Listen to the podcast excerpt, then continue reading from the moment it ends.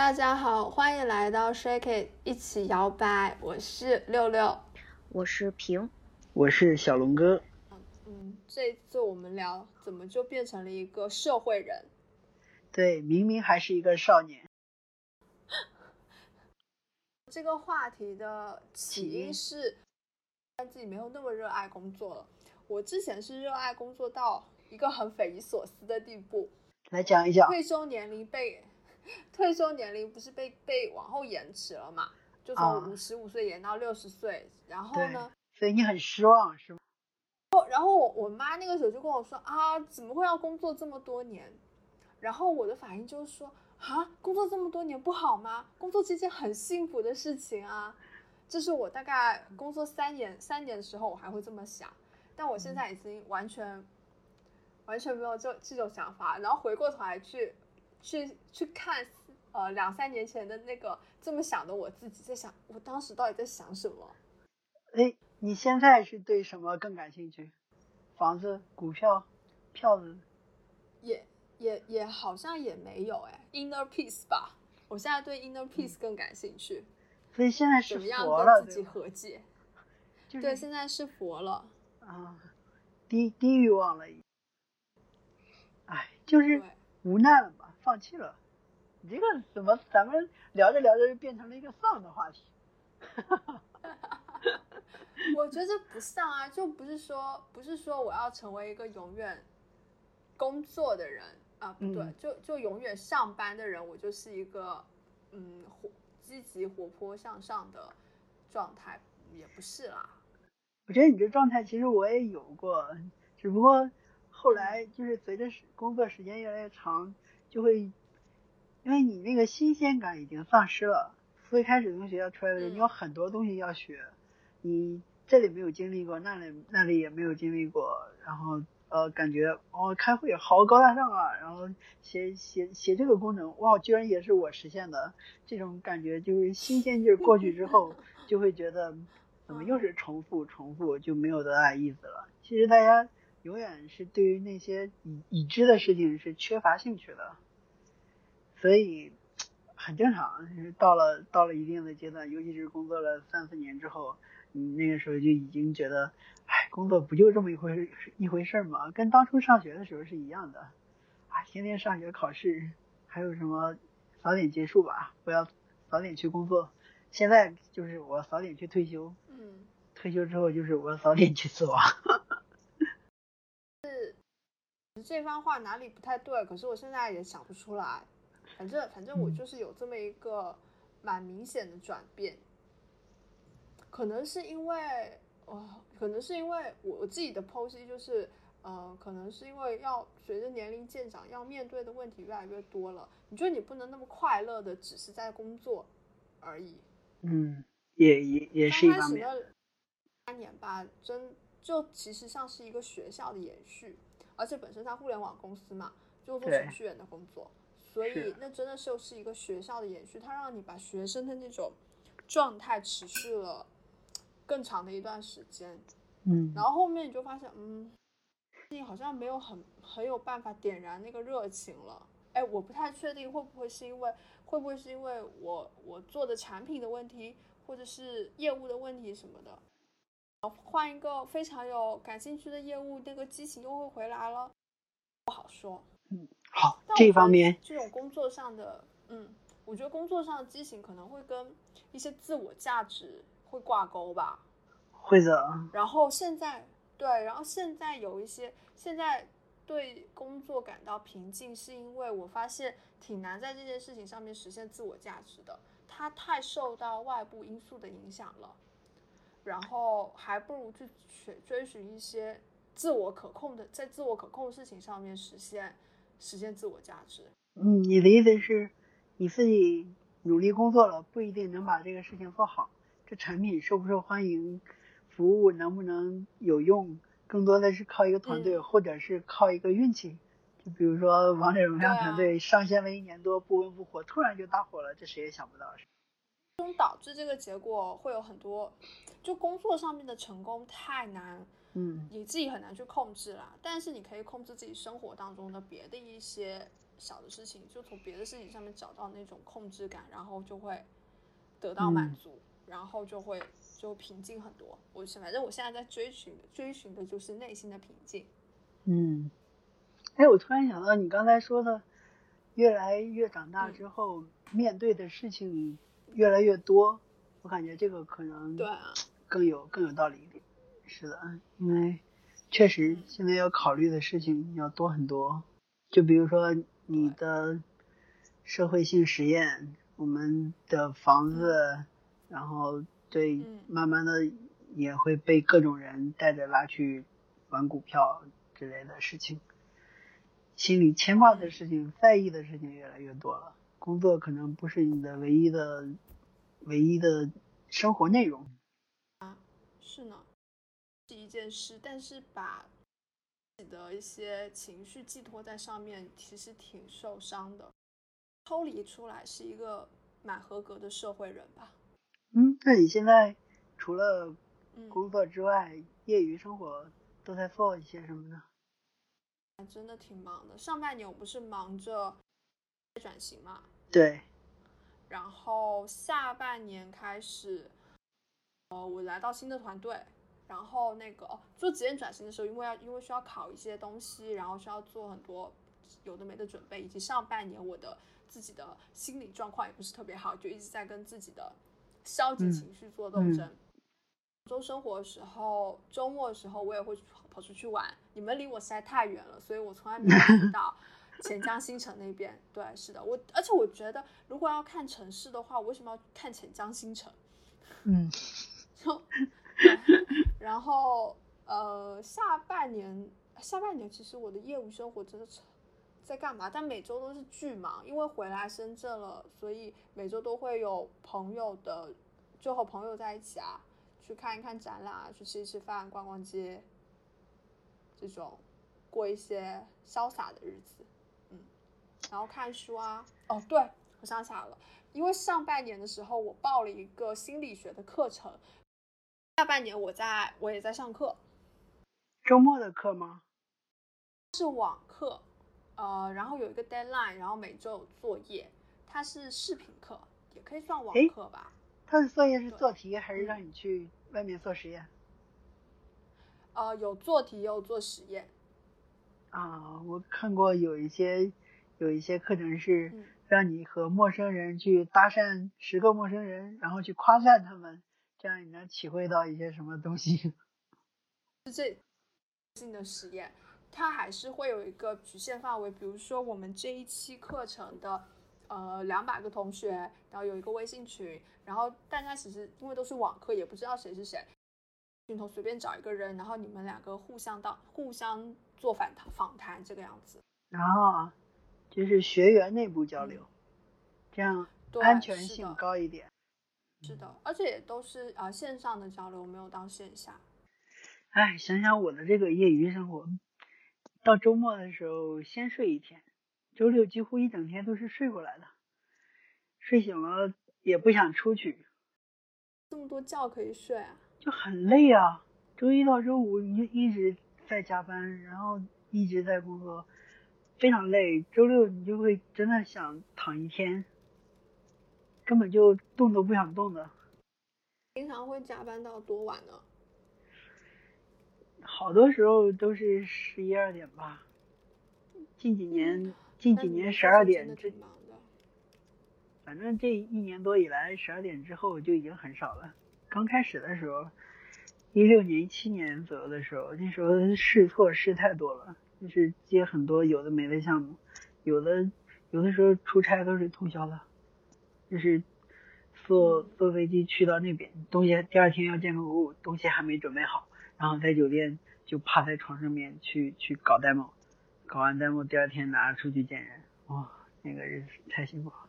最近还好多了，很多苦日子你你经历过去就回头看说，哦，有这段经历真的很棒啊，但我但我再也不想经历了。我我没觉得很棒，我第一不想经。第一不想经历这种事情了，第二也没觉得那种经历很棒，说明了，要不然就是商务没做到位，要不然就是前期准备没做到位，总有一项工作没做到位，所以才导致了你加班。如果嗯每个环节做的都很好，是不需要这样子的啊。你说商务不要给别人如果每个环节都做好 啊，哎如果每个环节都做得很好，可能你们的团队也不是现在这个规模。是的，是的，这就是想象中的想象中的生活和现实中生活的一个差别。可能嗯更多的是少年时期在学校的时候会觉得，呃，别人都很专业，自己也很专业，然后这里也很这里也能弄好，那里也能弄好，计划的都很完美。可是实际做一下就会发现，告诉你能做的人不一定能做，告诉你明天能做完的，明后后天也不一定能做完。即使给了你，也不一定是好的东西。所以就是这么些年，你已经是看透人心是吗？也没有看透人心，就是老被人骗，你你也会不自觉的就开始骗别人，就好像说我们 A、B、C 是一个流水流水线上的工人，我是我是那个呃 B，然后 A 要给我东西，嗯他说明天给你，然后我预估了一下我的工作量，我跟 C 说我后天给你，然后到了明天 A 没有给我，他后天才给了我，那我只有等到嗯大后天才给 C，C 就会觉得我骗了他。然后我就会觉得 A 骗了我，那到底是谁骗了谁？A 也不想骗我，所以就嗯哎，社会社会对啊，啊你，们可以坐在一起讨论，讨论看看到底哪里出了错呢？我们的问题到底出在哪里呢？其实你说这个就更加理想，大家能真正能坐下来讨论的时候，嗯就已经是非常好的一种状况了。好多时候沟通是嗯 A 传给 B，B 传给 C，C 再传给 D，然后 D 骂 A 是傻逼，A 骂 D 是傻逼，这种就是更多嗯大多数问题都是沟通不到位带来的。互相传的过程中，或者是互相互相认为对方应该做成什么样的过程中，就变成了一个特别互相甩锅和扯皮的事情。所以我们怎么就变得社会了呢？怎么就变得不纯粹了呢？就是因为人太多了，人太复杂了。太多甩锅的人，对，我觉得如果大家都很简单，就是都能说到做到，就不会有这样的事情了。谁都不骗谁，谁都很单纯、很美好。就每一个个体很单纯的话，整个世界就很都很单纯。可是这个熵增定律啊，就是当你的个体足够多的时候，你的变化足够多，你的这个复杂程度就越来越大。就没办法，你在一个复杂的环境中，太理想了。好多东西都是你不可嗯控的，就是你自己能控制的东西，就像你刚才说的，你自己能控制的东西，能够得到成就感的东西特别少，只有那么一小块儿。大多数你想完成的事情都是影响这个事情的因素都是不可控的，都是在自己控制能力之外的事情。接受这种无常是吗？嗯，只能接受了啊，就是你跟着规则，跟着游戏规则来嘛，而且自己心里要有一个预期，就比如说别人告诉你这个事情能做，那你在心里听听到这话的时候，你就给他打个八折，说有就有可能能做，然后就不要把自己的期望加得更高，然后自己给自己做计划的时候也要留出来一点余地，这样就好嘛。然后大家的期望都放低一点，我觉得都日子都好过一点。哇，哎，嗯，我说回觉得，嗯，你这么你这么描述就会有一点，就会有点丧。但我觉得，呃，应该是说你你就在沟通的时候会需要一个余地，对，大家要明确说，我可能你可能现在跟我说的是一个最理想的状况，但我想要知道是那个真实的状况和最糟的情况。你其实跟我说最理想的状况，还不是很。嗯，就我我嗯，不是顾客和销售的关系，还是大家是一个团队的嘛？我们需要嗯知道是真实的情况。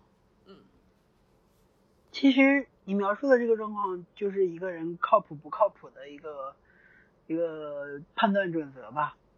嗯，如果他能把嗯情况都跟你描述清楚，然后也能给你预估出来他能做做成事情的一个程度，那这个就很靠谱。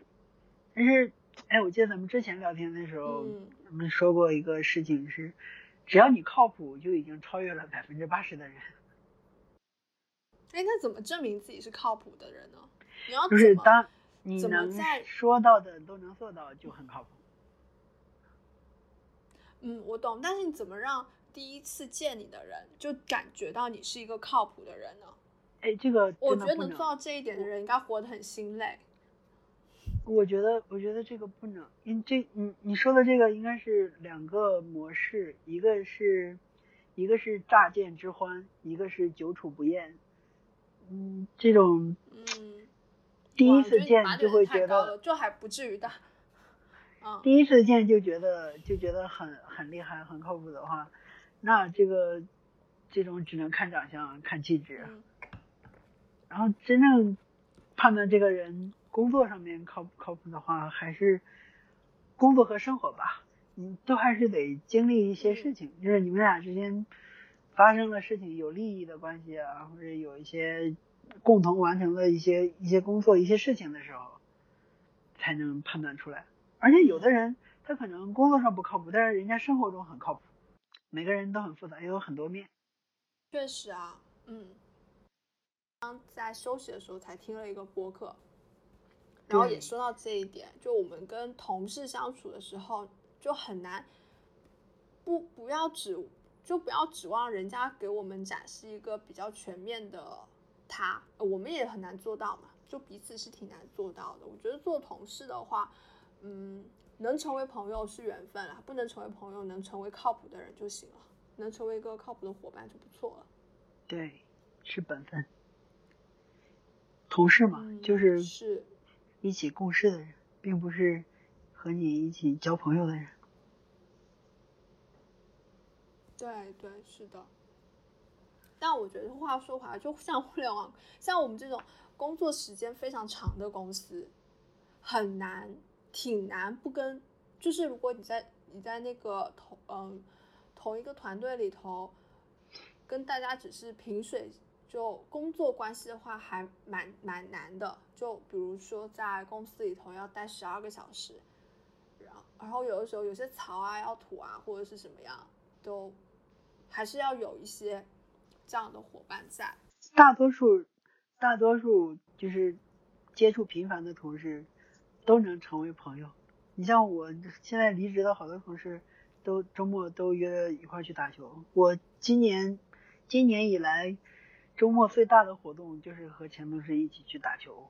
周日的时候，大家约约个球馆，然后一块儿出去打打打球，聊聊现在什么状况，业界什么状况，各个公司什么状况什么的。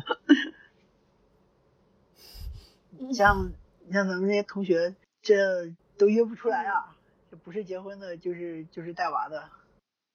那这这个是不是跟大家的生活状态是有关系的？就比如说你的同事，他们已经到了一个对，就就他们在一个比较好约出来的状态下，是的，就不忙，有反正也有时间，要不然就是，嗯，如果自己自己很忙的话，也不会出去的呀。就像如果刚有了小刚有了娃，要天天要带娃的话，肯定是不会出去的，都很正常。对，是的，阿平我在呀。啊，嗯。我是说，你作为一个呃几乎没有工作过的人，你是什么感觉？毕业这么多，他有他都 工作一年，他那个工作也没有同事，然后也就是都是远程沟通，我觉得我特别想听一下他的想法。时间太短，就是还没有特别明显的变化，在那一年的时间里，嗯，啊，我是想问，就是你的感觉就和还和在学校里面的感觉那个差不多是吗？不是啊，跟学校感觉肯定不一样的呀。嗯，不过一年的时间真的太短了，就是刚开始工作和最后离职的时候，好像没啥特别大的变化。那跟读书的时候呢？比如说一些同学的关系啊，同事的关系啊，哦老板那的关系啊，那老从师的关系啊，那从工作第一天开始就不一样呀，因为见不到人啊。可能同学这种关系会比同事的关系会更私人一些。同事就是同事，公事公办了，没有太多其他的东西在里。我觉得，我觉得就是就是到一个工作的时候，嗯，比如说像社交这种情况下哈，然后进到一个新环境，再去再去认识一群新的人，这件事情跟我们还是学生的时候去认识一群新的人那种那种能力是完全不一样的。反正我我没有什么什么认识新人的能力。在工作上只能让这段关系自然的发展，对对对，只在工作上只能只能够让关系自然的发展，而不是说像同学一样说，嘿，我们第一天第一天开学报道，然后一起去听新生演讲，完了之后我我就就可以很自然的说，我们一起去食堂吃饭，然后你到一个新的团队里头，我我我现在是做不出这种事情了，差差不多的感觉，嗯。你到新团队里面，你是怎么找饭搭的？你自己去吃饭？不找饭搭，嗯，我自己吃。哇，好厉害啊！刚开始工作的时候，呃，我基本上是我必须要黏着别人的，包括我回家要有人陪，然后我吃饭一定要跟大家一起吃。嗯。然后我就是那种晚上我。嗯，对，找伙伴。我晚上呢，就是要有人陪到，我愿意等等我的同伴，等到等到十一点钟，然后然后然后就是有人陪我一起回家，到这种很需要伙伴的程度。然后呢，嗯，现在呢？后来我到杭州，现在现在我我挺其实挺不希望在吃饭的时候需要社交的，而且吃饭，你像食堂。有的时候我想吃这个档口，我想吃，然后你想吃另外一个档口，大家还要互相迁就，我觉得就挺没必要的。而且，呃，有的时候我想要晚点吃，你想要早一点吃，还要彼此迁就时间。然后完了之后坐在一起吃饭，嗯，就只能够默默吃饭，不然就默默吃饭，不然就是频繁的交换一些没有什么用的信息。嗯，挺对，就挺没必要的。但是哦，我我现在每天中午还是会自己吃，就自己吃饭，早上也会自己吃饭。我觉得这些都是，以及上下班都是我自己走嘛，这些真的都是很棒的闲者时间。你那段时间就很放空，然后晚上的时候我会跟同事一起吃。确实，好像同事之间吃饭的时候都是聊一些 房子、股票之类的事情。对。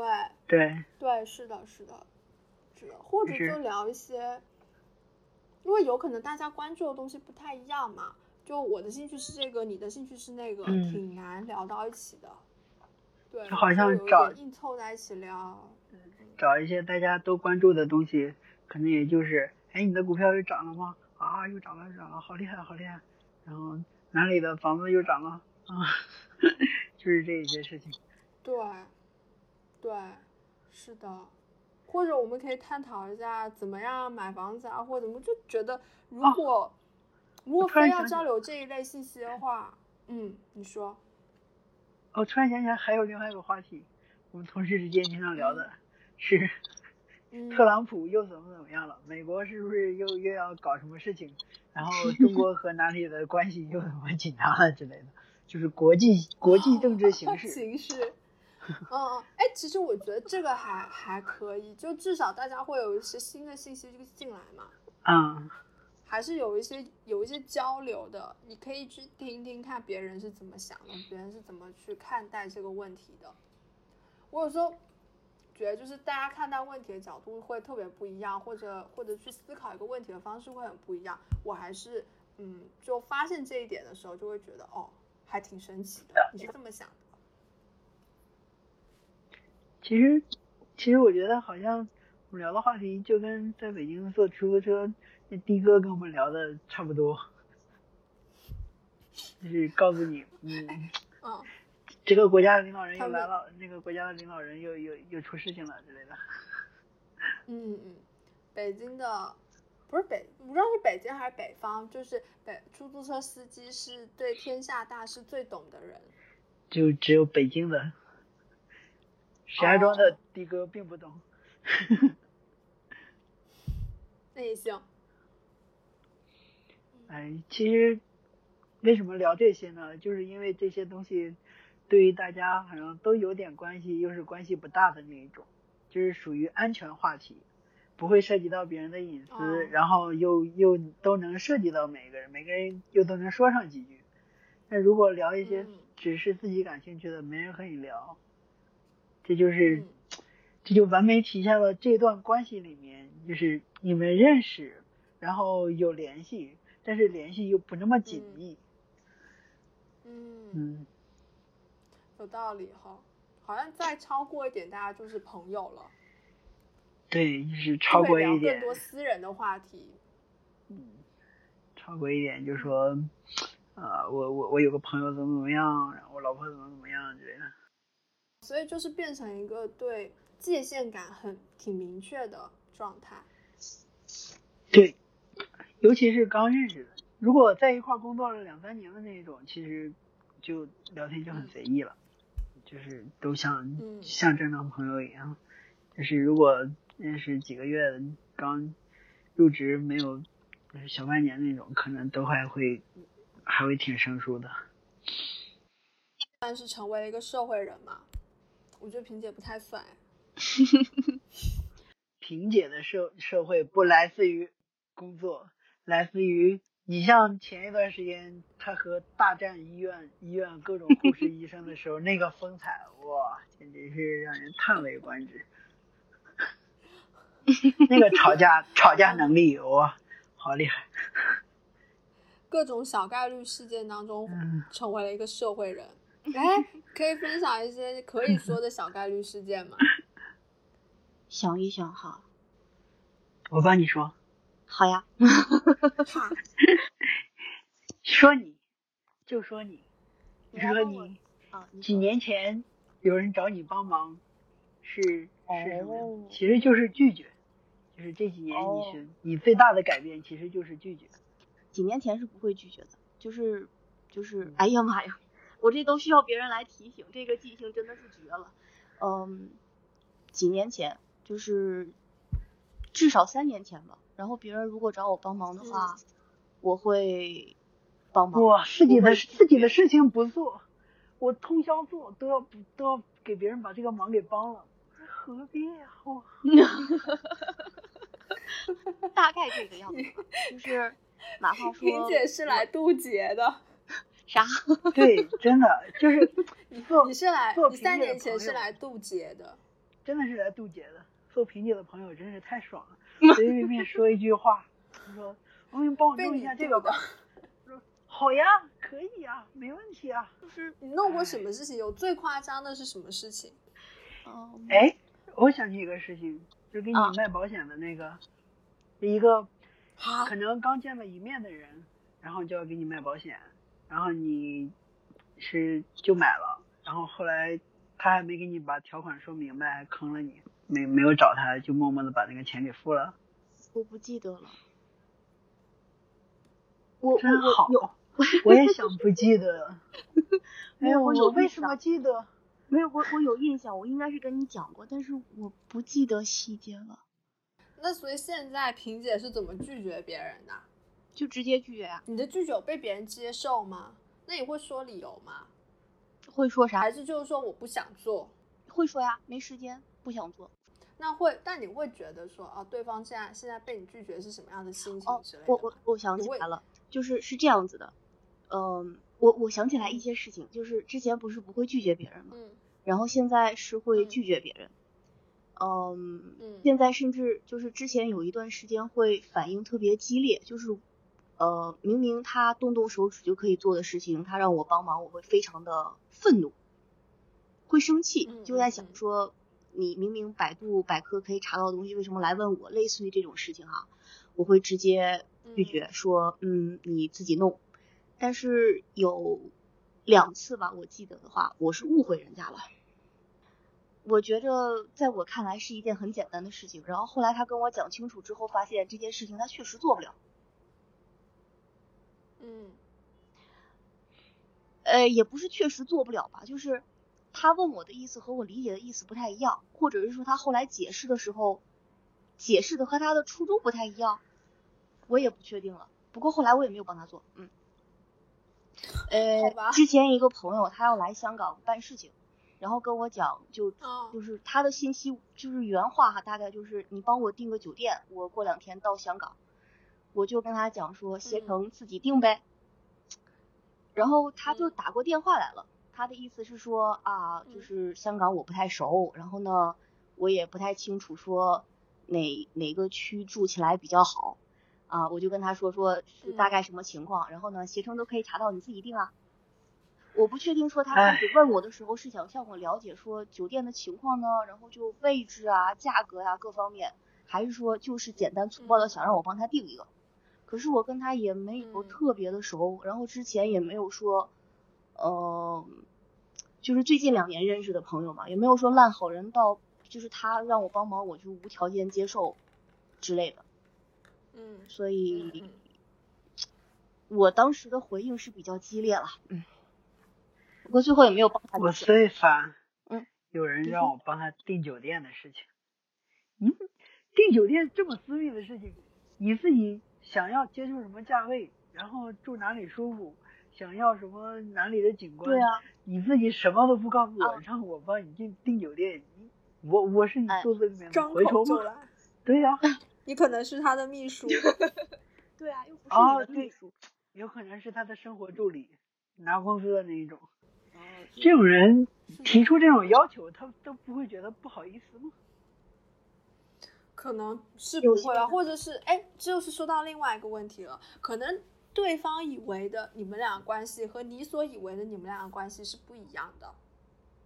嗯，有他以为，他以为我们俩关系。呃呃，他以为你们俩关系挺好的，然后殊不知，殊不知你觉得这就是一个网微信网友而已。嗯，有可能是。对。所以要明白的告诉他，我们俩不是很熟。还还有一种可能是，他他不知道这事儿的难度有多大，他觉得可能是举手之劳，就好像。对，我觉得，嗯，就可能，比如说订酒店这件事情，肯定是多少。呃，如果把所有信息都提供，说他只是因为呃卡里没钱，或者反反正就是因为某一个原因导致说他订不了，但是他现在想要去订那个酒店，就是他不会对，不会像你刚你们刚刚说的什么信息都不提供，就像跟秘书说一样，你帮我，我过几天要去那边出差，你我要订个酒店，你帮我去安排一下。不是这个情况的话，我觉得就还不到说他没有概念这件事情有多难。订酒店当然不难啦，但是但是但是你又不是我的老板，我为什么凭什么凭什么要去执行你给我这么模糊的一个命令？我觉得他这个行为我不能接受。反正有人这么对我说，我很烦，对吧？就是就就立刻马上拖黑吗？嗯，不至于这么激烈。但是我都不想联系这个人嘞，我都不想回他。对啊，对啊，就不回不回消息就好了。对，哎，我发现有一件事情是我就做职业转型之后会意识到的，就有的时候会意识到说，哎，这我我要去做某件事，但我我没有办法靠我自己的力量把那件事情搞定，所以我需要借助某一个场合，然后某一个事件。来让所有人发现，我们都要去做这件事才行，就是一个借力使力的过程。然后，然后就套用到现在这个情况上，就会有一种，嗯，我有一个有一有一些人，我也不知道应该怎么样去定位他们，在我的微信好友当中可能会有一些人，然后我不知道他们怎么应该怎么去被定位，然后但他们可能会做出某一些动作，然后触发了那个定位的逻辑。嗯，高级了。对他，然后，然后，然后这个时候，他们在我的心里就会有了一个标签，有了一个位置。这样，还有一个就是，我前段时间就在做一些跨部门的工作的时候嘛，呃，反正我我有一个那个对方部门的人在跟我在那边扯来扯去扯一些事情，可是我跟他两个人都没有决策权。所以我们两个顶多只能做一些信息互通罢了，真正决策的人都不是我们。我跟他大概扯了半个小时的时间，然后我就跟我 leader 说，我不想去，不想要再跟他扯这件事情，我我们没有什么好扯的。然后我 leader 说，那那他发你消息的时候，你不要再回就好啦。然后说，哦，还能这个样子？对。然后突然发现，哦，确实哈，就是沉默其实已经是一种回应了，要利用好沉默。成年人的世界，不回或者是挽回，就是拒绝和不乐意。或者是微信没有开 通，没有。我正准备说你自觉。对，前几天，啊，前几天王平就是我不想和你们联系，不要打扰我，拒绝。啊，嗯，成年人的世界是吗？嗯，成年人的世界，电话也不接，微信也不回，我就是不想理你们。想不到你们还有我大姐的电话。或者是手机丢了吗？啊，嗯，对，哎，这这就是这几年就特别明显的感觉到我自己的一些，你说是成长吗？我觉得就是适应了这个社会的一些规则。我觉得这也不算成长，我只能算是被被迫适应了，被驯化了。唉，对对对，被驯化了。嗯，真的是社畜。就是你们有没有一种感觉，嗯，比如说小的时候，小学、初中、高中的时候，有有一些人的做法自己是很讨厌的，但是慢慢的现在自己好像也会那样做事情。以前会非常负责，就是这个事情如果我来负责的话，我会一定把它做完。呃，比如说之前班级里面的活动啊，或怎么样，但是就拿工作来说，就是工作上面有些事情要你负责，但是并不是说你能一个人把它完成的，需要别的人跟你配合。然后你把你能做的做完了，然后别的人跟你配合的部分呢，他是不会很好的完成它，以至于导致你这个 task 你都做不完。那嗯。不能说不催他吧，但是你也不能一直催他，对吧？做不做是他的决定，你又不能替他完成，那最后这个事情可能就就就这样子了，就不会像以前那样追求完美，把这个事情做得特别好，感觉会有点不负责任吧。但是但是实际情况来说，你也没有什么办法呀，没有必要花太多的精力去去去为别人的错误做出一些努力。为别人的不作为做出一些努力，类似于这样子的，但是放在之前是不会这样做的，觉得这样子是不负责任、不好的行为，可是现在又不得不去适应这样子的一个行为，做这样的一个人。哦，如果放在工作上面，这样子的人肯定是会要被淘汰的啦，然后就轮不到我来催催促他。哎，这。对我上一个我上一个团队就是这个样子啊，我上个团队里头的产品真的很不很不 OK。然后前前几天我在找资料的时候就发现他离职了。嗯，如果是生活当中的话，这个情况还就这个情况我没有遇到过，所以挺难想象的。就之前应该还有就是触动更深的例子，可是我想不起来了。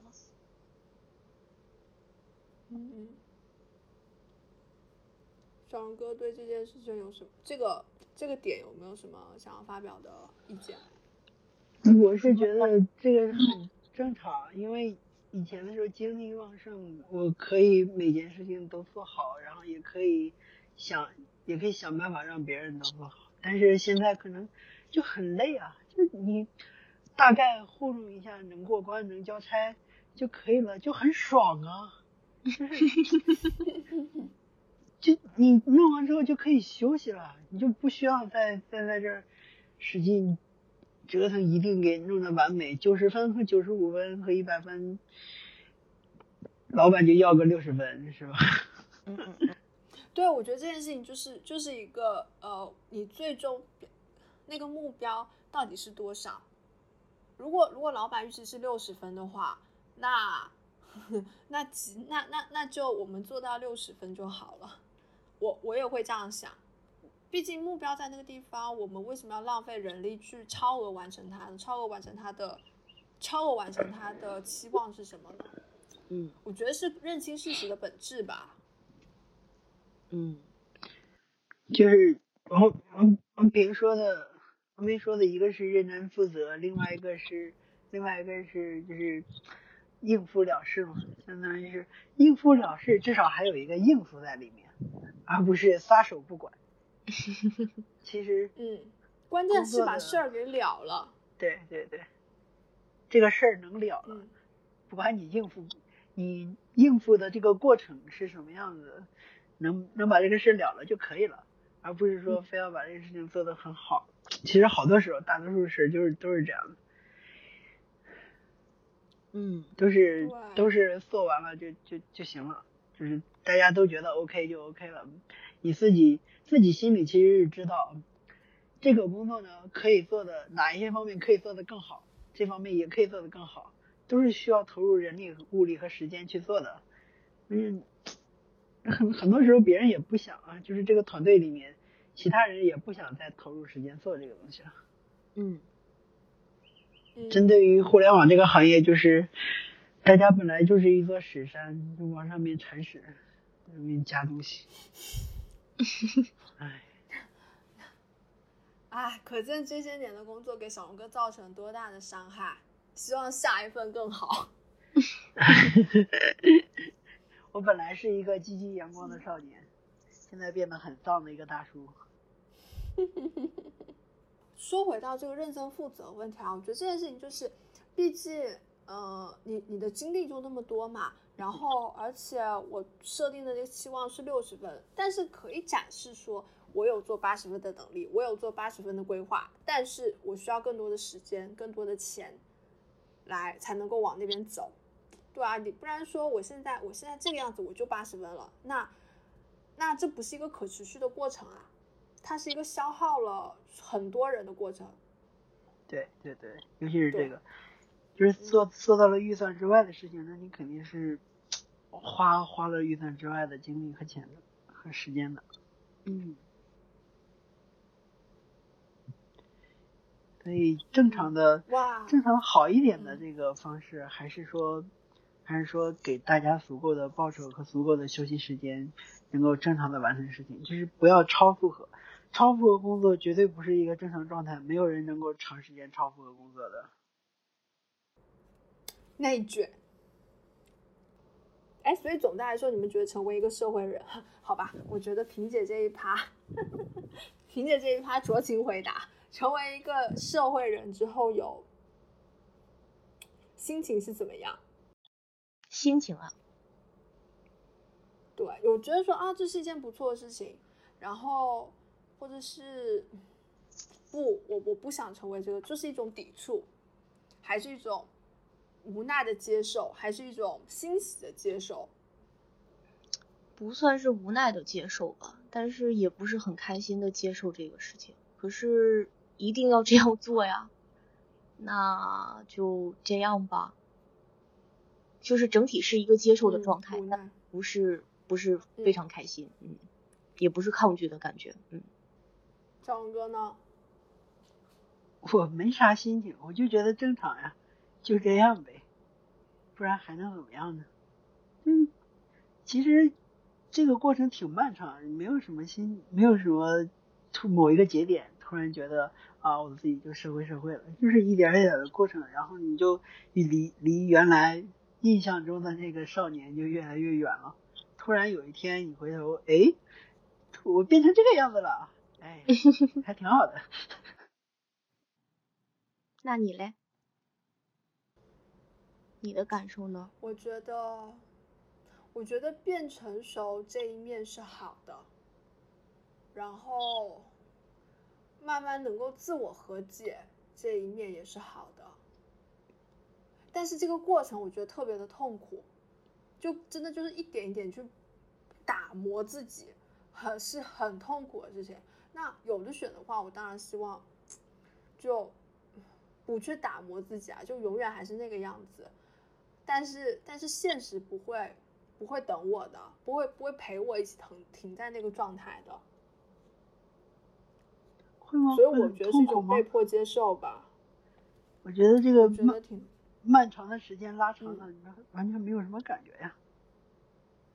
好吧，不会啊，我我挺我我会有一些，我会比如说在杭州那那段时间，就我觉得自己在杭去杭州之前和从杭州回来这段时间就就变化还挺大的。嗯，对可能，就可杭州团队杭州团队给你的心理创伤太大了。那不是不是，我觉得很多都很多事儿都我自己找的，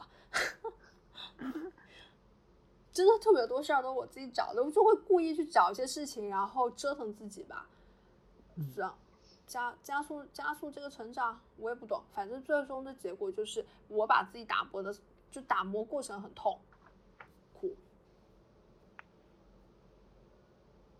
那要是这样说的话，其实过程都不愉快啊，因为，嗯，嗯毕竟会有改变，然后做出变化，做出改变，一定是不舒服的。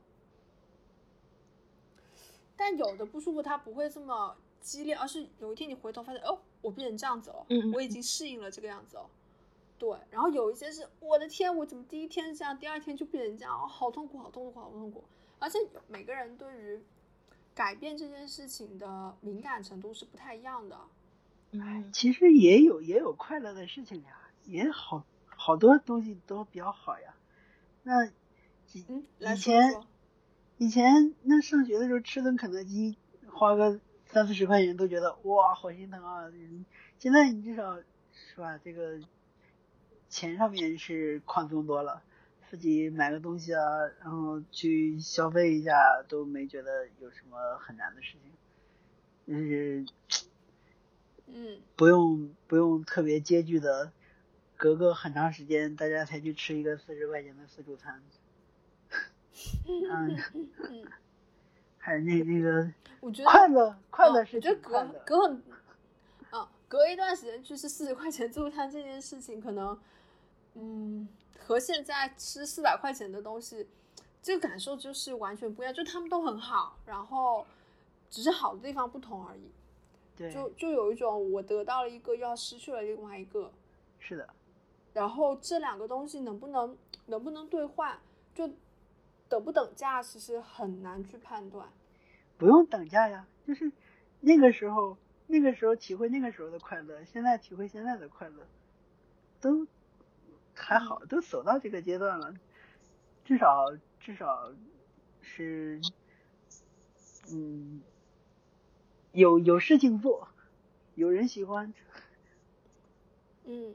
日子还是挺好的。Inner peace，inner peace 的状态。对啊，是啊，是啊，那你没有啦。你下下班的时候，不是工作的时候，还是其实我我工作这么一段时间，最最开心的就是看着自己的存款逐步在往上涨，这个是最安心的，哦，手里有粮，心中不慌这种感觉。嗯，我明白，我明白这种感觉。难怪小王哥的落脚点是还不错。真的就是属于那种，哎你房价爱涨涨吧，没事儿，反正我买不起，就是那种感觉。虽然说一路走来很很很混乱，很累，但是还是有东西能能得到的。你肯定会丢掉一些东西，不过在这个过程中，你也会得到一些东西。会啊，会啊。嗯，呃，可能不太恰当。经历风雨见彩虹嘛。嗯，可以啊，非常非常充满了正能量的 ending 啊！我的天，非常正能量的 ending。对，好，那就在此收住吧。好的，那我就停止录音。